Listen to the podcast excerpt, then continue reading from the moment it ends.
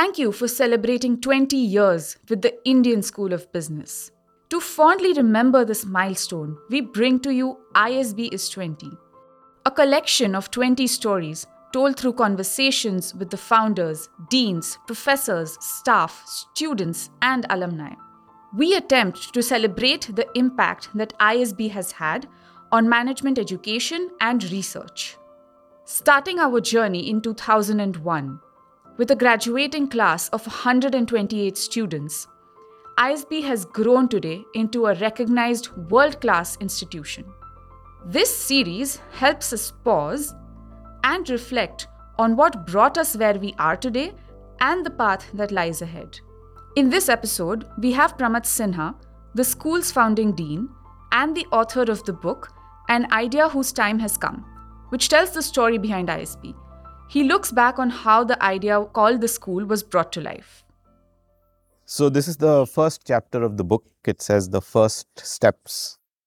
On a damp summer day in 1998, a small column of cars pulled up at the side of the road next to a low hill in Gachibowli, about 10 miles northwest of the center of Hyderabad.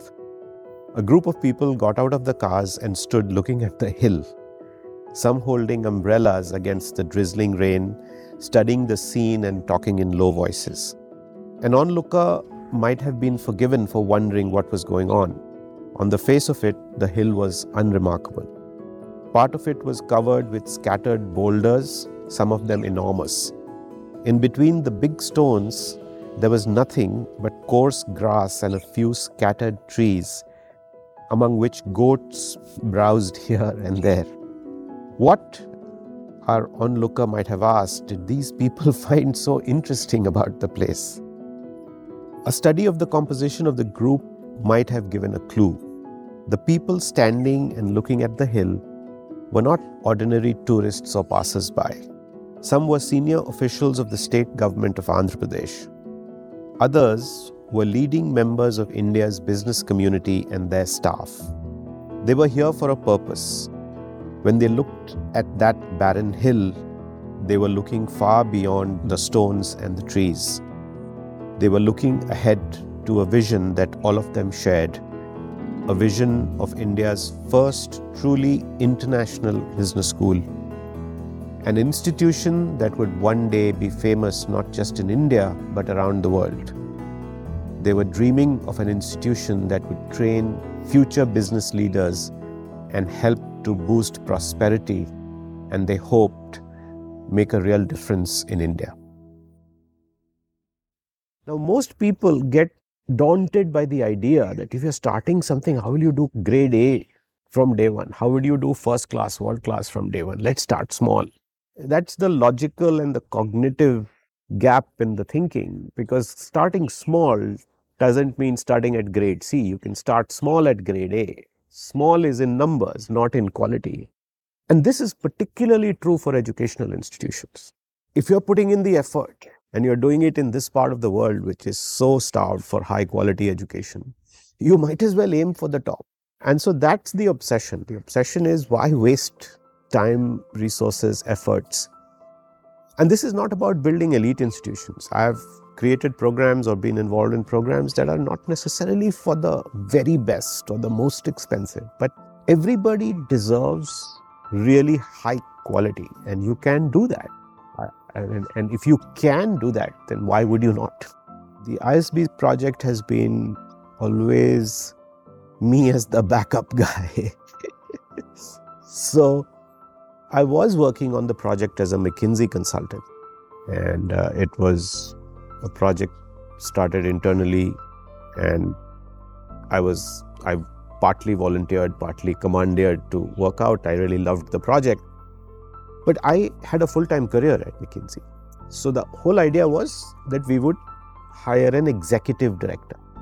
So while we continued with the EDs, I think there was a feeling on the board that listen, if Pramath is anyway leading the work, why don't we make him the face of this institution and, and put him in charge more formally?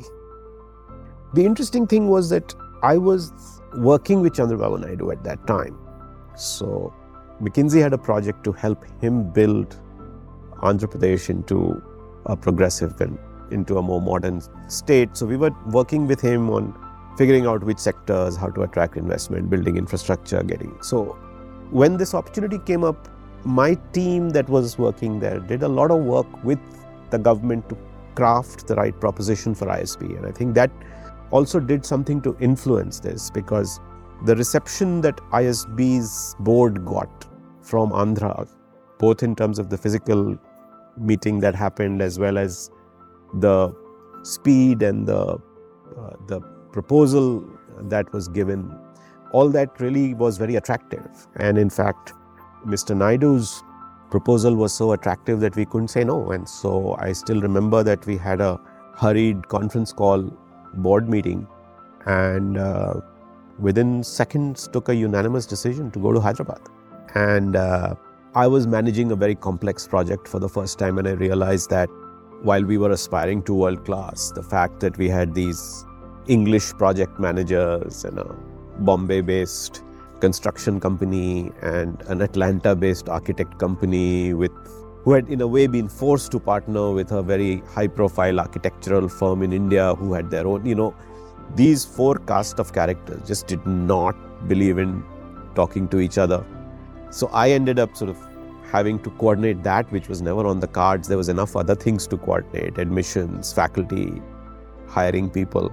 So, all this led to very uh, significant delays. And uh, you also wanted to do things at a high quality, so you didn't want to cut corners. Yeah, so there was a issue with funds.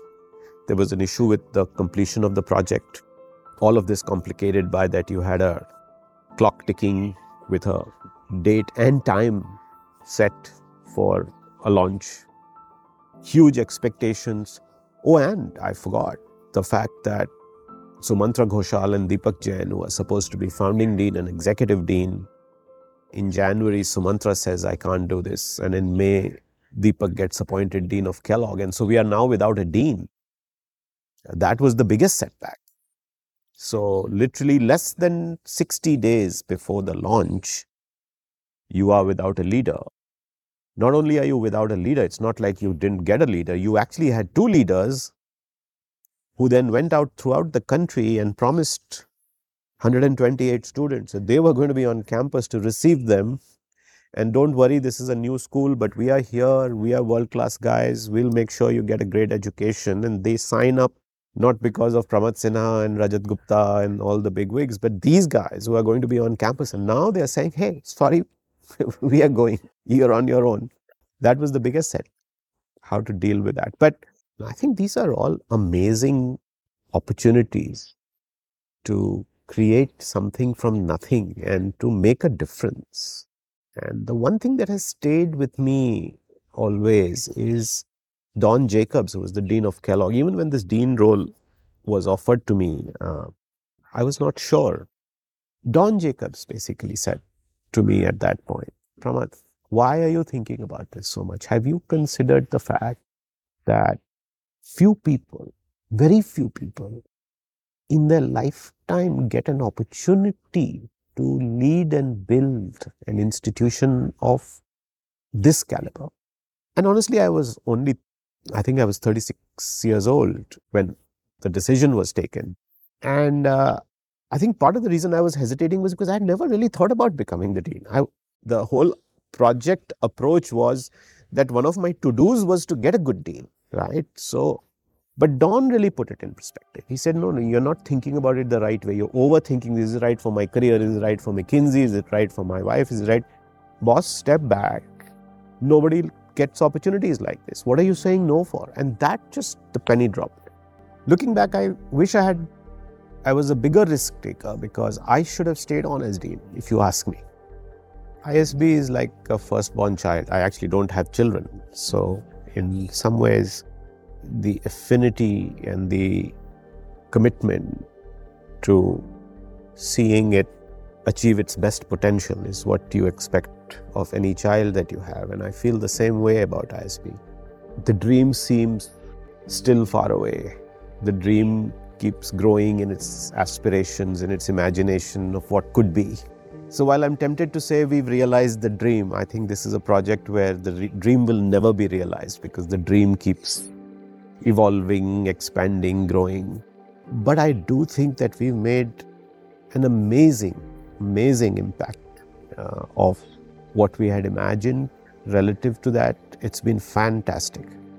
Look at the results this year. If you just take a snapshot, number 32 ranked by FT and having been ranked 12, these rankings moved around. But even to be amongst the top 35 institutions in the world at such a young stage, I mean, if you study those institutions, we are still probably one of the youngest or the youngest B school in the world. So, not only to reach top 20, but to maintain that ranking, number one. Within that ranking, to be the top school on one dimension, any dimension, to just be the top school in the world on one dimension out of four, five is in itself huge. It's been 20 years. Look around. Is there another B school of top quality that has come? It's sad for our country, but that's the opportunity for us. The opportunity for us is to really expand the sphere of our influence and impact. You know, the book I wrote uh, said an idea whose time has come. If I had to write a book today, I would say the best is yet to come. I'm even more convinced of that.